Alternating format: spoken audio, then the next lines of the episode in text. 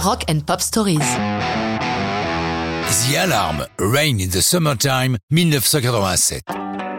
The Alarm, des gens dont je ne vous ai encore jamais parlé.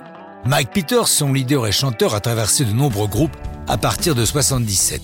Certains avaient des noms qui valent le coup d'être cités, comme The Toilets ou Quasimodo, mais ils finissent par choisir The Alarm. Sous ce nom, ils donnent officiellement leur premier concert, loin du punk, plutôt dans la mouvance New Wave, le 6 juin 81 au Pays de Galles, dont ils sont originaires.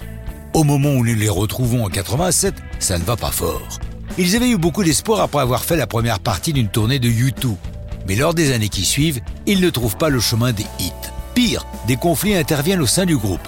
Mike Peters et le bassiste Eddie McDonald se partagent la composition de presque tous les morceaux et les droits d'auteur y afférents, laissant les deux autres, le guitariste Dave Sharp et le batteur Nigel Twist, sur le bord de la route. Lorsqu'ils mettent en chantier leur troisième album, Eye of the Hurricane, Sharp et Twist souhaitent changer cet état de fait, mais l'essentiel des chansons demeureront signées Peters et McDonald.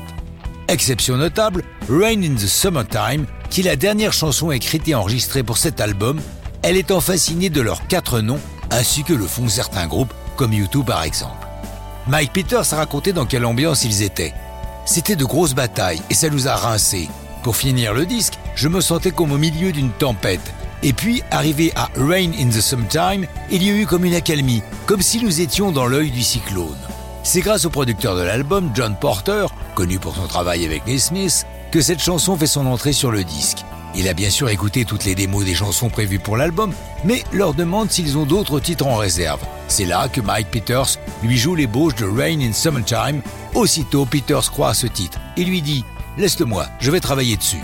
Dans la cabine, il a un ordinateur Otari et non Atari, qui va beaucoup marquer la musique des années 80, et c'est à partir de ça qu'il va produire les arrangements pour la chanson. La philosophie de Rain in Summertime Peters l'illustre avec ces deux vers If I run fast enough, I can leave all the pain and the sadness behind.